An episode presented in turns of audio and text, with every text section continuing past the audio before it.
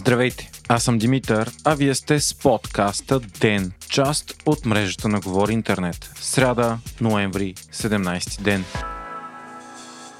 ДПС не подкрепиха официално кандидатурата на Анастас Герджиков. Множество политически коментатори изразиха опасения, че ДПС ще подкрепят на балтажа за президент именно Герджиков. От партията са критици на президента Румен Радев, след като служебното му правителство намали влиянието на ДПС в държавните структури, прекрати част от схемите на свързани с партията бизнеси и намали купения вод. Радев и председателя на партията Мустафа Карадая дори влязоха в открита словесна битка заради заради изказване на Карадая, че Турция е негова прародина майка. Тогава Радев попита лидера на ДПС в очите, коя е неговата родина майка. В отговор ДПС мобилизираха живеещите в Турция български граждани и получиха оттам два пъти повече гласове, отколкото на предишните избори. По интервюта, множество гласуващи от Турция казаха, че гласуват за ДПС в момента именно защото са били ядосани от изказването на Радев. Според анализатори, единственият начин Румен Радев да загуби балтажа е ако има много ниска избирателна активност, а ГЕРБ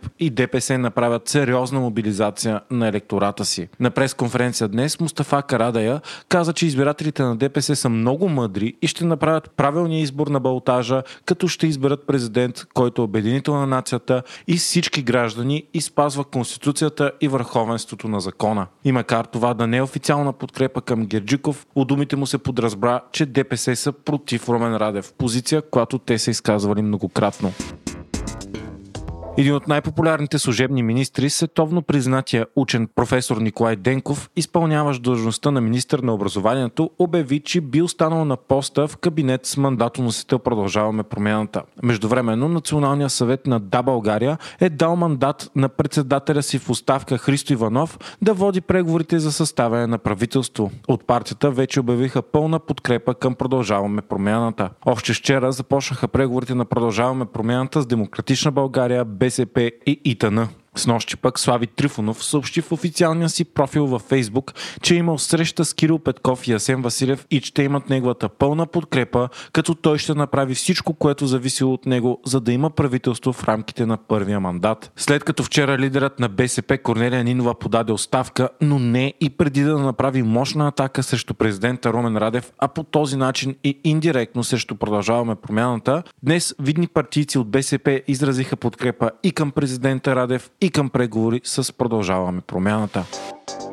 Антикорупционната комисия, водена от Сотир Цацаров, губи новия шеф на болница Лозенец с 10 000 лева заради това, че сам се е договарял със себе си в качеството си на директор и лекар и е получил допълнително възнаграждение. Според комисията, Радосвет Горнев е действал в частен собствен интерес. Предишният директор на болница Лозенец, професор Любомир Спасов, бе уволнен от служебния кабинет това лято заради информация за сериозни злоупотреби с трансплантации на органи, пререждане списъка на чакащи и незаконни трансплантации на чужденци с цел печалба. Бяха отчетени и източване на публични средства и други злоупотреби, но прокуратурата и антикорупционната комисия към момента не са предприели съществени действия, а извършват проверки. Комисията провери сигнал срещу Майя Манолова, в който се твърди, че като председател на Временна комисия за ревизия в 46-я парламент, тя не е проверила периода 2013-2016, в който нейният съпруг Ангел Найденов е бил министър на отбраната. Там обаче не са открити нарушения.